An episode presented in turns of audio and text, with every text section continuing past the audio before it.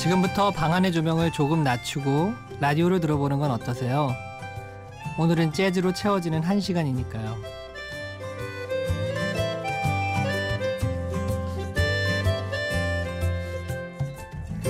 심야 라디오 DJ를 부탁해. 오늘 DJ를 부탁받은 저는 재즈 피아니스트 비안입니다.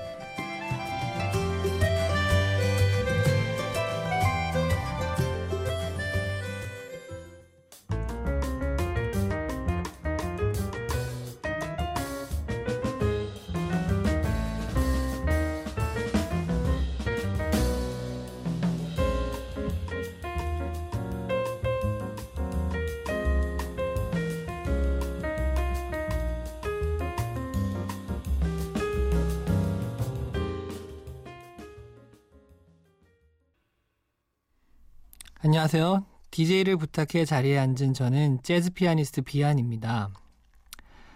방금 들으신 첫 곡은 저희 밴드 트리오 클로저의 A Blissful Day라는 곡입니다. 저희들 작품 중 가장 많은 분들이 사랑해 주셨던 곡이기에 첫 곡으로 선곡해 보았습니다. 원래 저는 철학을 전공했는데요. 대학 시절에 제가 좋아하는 피아노를 좀 더 발전시켜 볼 수 없을까 해서 꿈을 키우던 것이 연결되어서 보스턴으로 음악 유학도 가게 되고 결국 이렇게 이어져 왔습니다.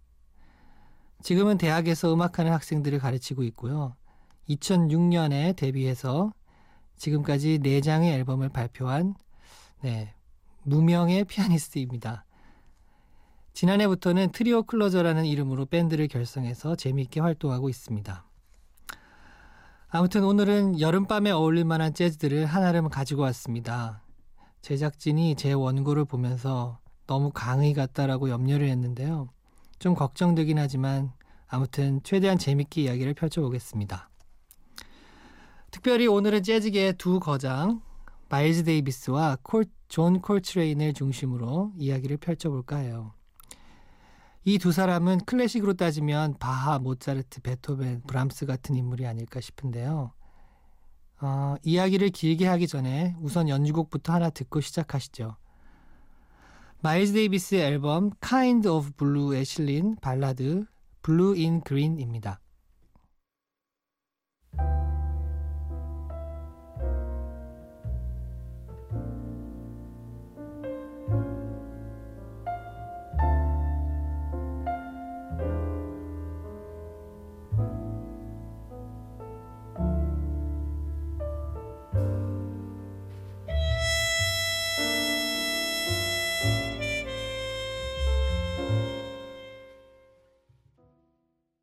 네, 오프닝 때 제가 방 안의 조명을 조금 낮추고 아, 음악을 들으시면 어떨까 제안했는데요. 지금 혹시 주무시는 건 아니겠죠? 네, 뭐 좋은 음악 듣고 주무시는 것도 괜찮습니다. 자, 방금 들으신 곡이 재즈 역사상 가장 유명하고 많이 팔린 앨범으로 알려진 마일즈 데비스의 1959년작 Kind of Blue 그 중에서 Blue in Green을 감상하셨고요. 마일즈 데이비스는 어, 트럼펫 연주자인데요. 어, 당시 흑인치고는 조금 부유한 중산층에서 태어났다고 합니다. 할아버지는 농장주였고 아버지는 치과 의사였거든요. 어, 부유해서 그런지 몰라도 마일즈는 13살 때 처음 트럼펫을 선물 받았다고 합니다. 어쩌면 그 선물이 자라서 이 지구라는 행성의 재즈 역사를 만들어낸 거죠. 사실 마일즈가 기교가 뛰어난 연주자는 아니었어요. 그래서 초반에는 비평가들이 마일즈의 연주에 대해서 혹평을 하기도 했다고 하고요. 당연히 마일즈도 비평가들을 엄청 싫어했겠죠. 하지만 마일즈가 밴드의 리더로서 보여준 능력은 대단했습니다. 재즈가 비밥의 시대에 머물러 있을 때 마일즈는 쿨 재즈를 개척하고 하드밥이라는 장르에서도 새로운 깃발을 꽂습니다. 이렇게 마일즈가 활동한 50년간의 이력을 살펴보면 어떤 새로운 음악적 흐름이 등장할 때마다 언제나 선두주자로 서 있었거든요. 어, 이런 것이 마일즈 데이비스의 어, 위대함이 아닌가 싶습니다. 어찌 보면 연주자로서가 아니라 미묘한 차이긴 한데 음악가로서 더 큰 영향을 발휘한 것일 수도 있는데요. 마일스 데이비스의 곡 중에서 조금 쉽고 편안한 곳으로 하나 더 듣고 이야기 나눠볼게요. Time After Time.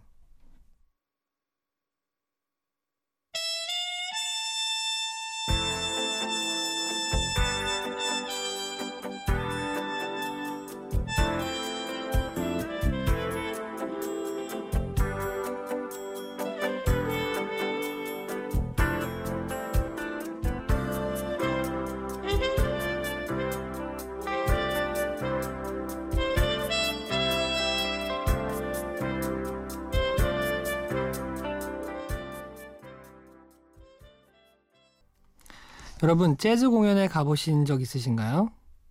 재즈 공연에서는 일단 솔로를 눈여겨봐야 해요.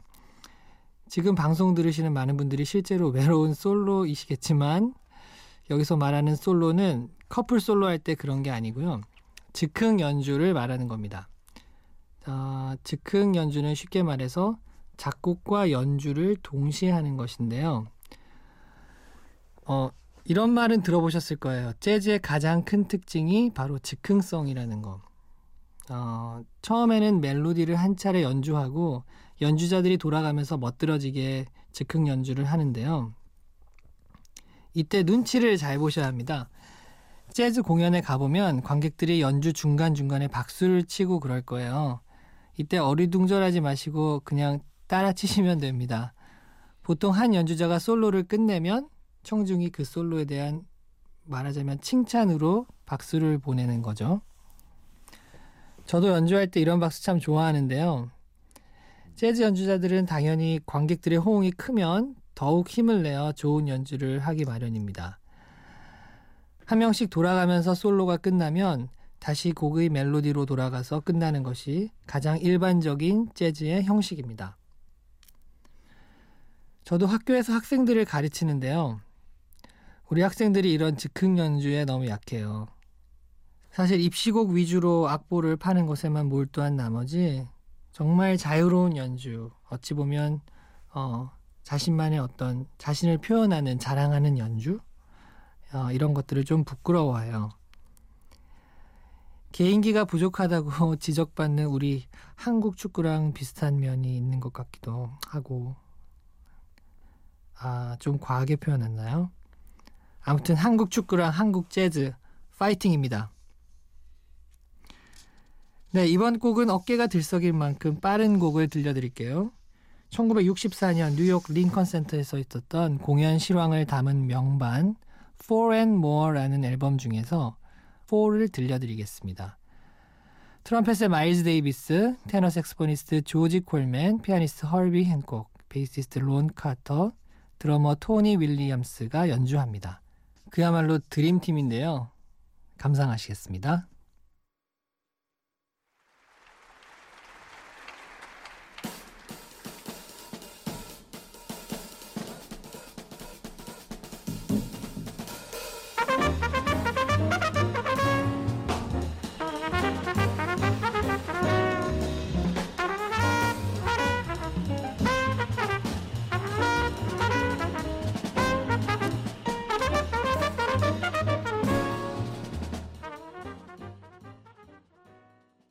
여러분은 지금 심야 라디오 DJ를 부탁해를 듣고 계시고요. 저는 1일 DJ 비안입니다. 네, 어떠셨나요? 어, 저는 이 잘게 치는 심벌 소리가 이렇게 멀리서 들리는 빗소리처럼 느껴지기도 했네요. 이게 녹음 방송이니까 날씨가 어떨지 모르겠는데 이번 주에 비가 좀 온다고 하죠. 비 오는 날 들었다면 더 좋지 않았을까 하는 생각도 듭니다. 어, 재즈에서 마일스 데이비스와 더불어 절대 빼놓을 수 없는 인물이 있습니다. 어, 마치 마일즈가 나훈아라고 하면 남진 같은 사람인데요. 바로 saxophonist 존 콜트레인입니다. 쉽게 설명하려다 보니 어, 제가 좀 극단적인 비유를 들은 것 같습니다. 주변 사람들이 재즈 감상을 어디서부터 시작해야 하는지 물어볼 때 저는 항상 마일즈 데이비스와 존 콜트레인을 추천하곤 하는데요. 존 콜트레인은 색소폰 연주자예요. 1960년대 초반 마일즈 데이비스와 함께 연주하기도 했고 나중에는 밴드를 탈퇴하고 존 콜트레인 클래식 quartet을 결성하며 본인의 음악 세계를 더욱 깊이 펼쳐나가기 시작합니다. 이 사람은 정말 지독한 연습벌레로도 유명했다고 합니다. 그 어, 곡에서 어려운 코드들을 이어가면서 동료 연주자들을 당황시키기도 했고요. 그게 꼭 좋은 것만은 아니겠지만 아무튼 연주가 독특하고 화려했던 것만큼은 분명했죠. 특히 콜트레인은 신에 대해서 이야기하기도 좋아했다고 합니다. 실제로 인도에 대해서도 관심이 많았고 평생을 구도자 같은 음악 세계를 추구했습니다.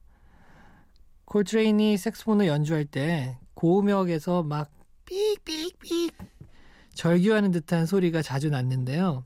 이런 연주를 본인은 영적인 세계를 탐구하는 것이라고 설명했다고도 하네요. 자, 그럼 이런 존 콜트레인 음악이 어떤 건지 한번 들어보겠습니다. 국내에서 제일 사랑받는 콜트레인의 곡 중에 하나가 아닐까 하는데요. 편안하게 한번 들어보세요. My One and Only Love.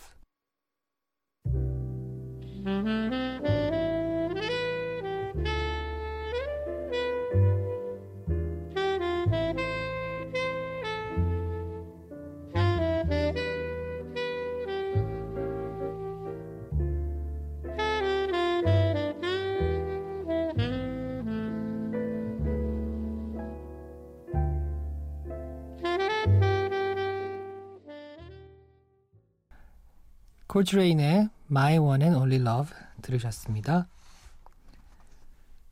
재즈는 라이브가 참 매력적인 음악인데요.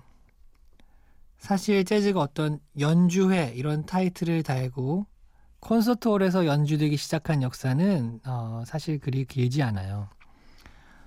오히려 재즈가 처음 뿌리를 내린 장소는 재즈 클럽이었고 지금도 아마 클럽에서 어, 천천히 성장하고 있다고 할 수 있습니다. 관객 입장에서는 자유롭고 편안한 분위기 속에서 밴드를 가까이에서 이렇게 보며 감상할 수 있고 연주자 입장에서는 연주자가 음악적으로 어, 성숙해가고 어떤 연주력을 단련해가는 그런 장소라는 점에서 의미가 있죠. 물론 어쩔 때는 어, 연주 중에 커피 가는 소리가 들리기도 하고 여기저기서 카톡 카톡 이런 소리가 울리기도 하고 집중하기 어렵기도 한데요. 어쨌거나 연주자나 관객이나 편하게 음악을 어, 녹일 수 있다는 게 클럽의 매력이 아닌가 싶습니다. 우리나라에도 재즈 클럽들이 꽤 있는데요. 이태원이나 홍대의 클럽 쪽에는 10년이 넘은 그런 재즈 클럽들도 있어요. 저도 가끔 친구들과 가서 연주를 합니다. 이번에는 1962년 뉴욕 맨하탄에 위치한 가장 유서 깊은 재즈 클럽 빌리지 뱅가드에서 있었던 존 콜트레인 클래식 quartet의 라이브 음악을 감상하시겠습니다. 뉴욕에 있을 때 저도 자주 가봤던 곳인데 어, 이런 세계 최고의 재즈 클럽이라고 생각하면은 어떤 화려한 어떤 것을 생각할 수 있는데 허름한 지하에 있는 클럽이었어요. 하지만 어떤 재즈의 역사가 느껴지는 어떤 아우라가 느껴지는 그런 공간이었어요. 자, 이제 들으실 곡은 Softly as in a Morning Sunrise라는 유명한 스탠다드 곡인데요. 피아니스트 맥코이 타이너의 연주로 시작하여 콜트레인의 열정적인 소프라노 색스폰 연주를 감상하실 수 있습니다. 베이스의 지미 게리슨, 드럼의 엘빈 존스가 연주합니다.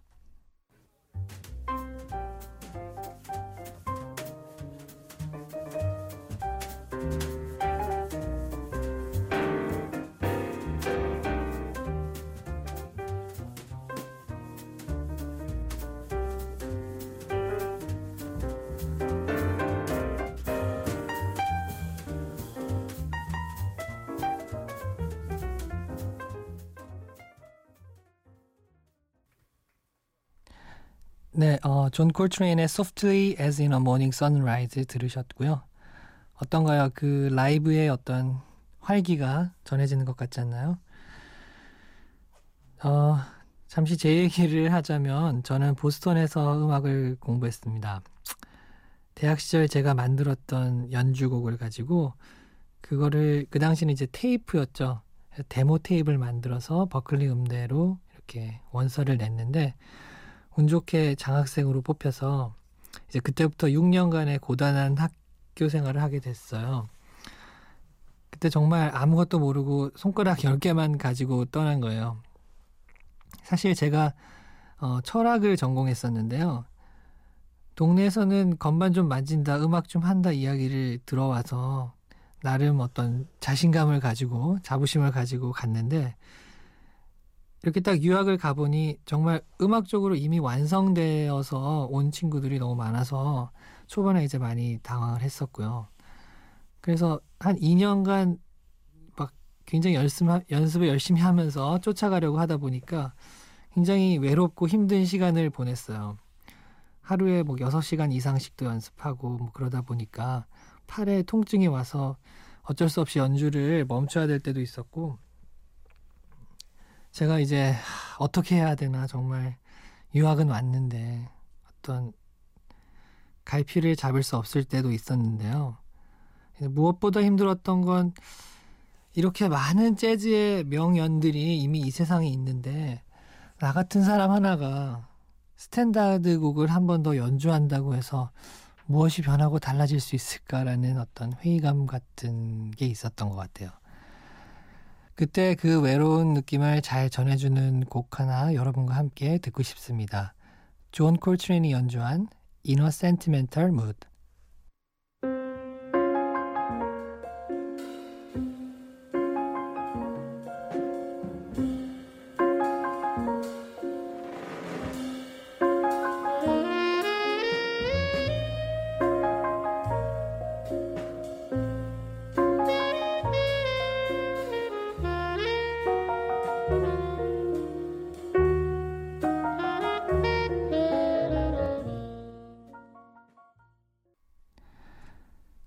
존 콜트레인의 In a Sentimental Mood 들으셨습니다.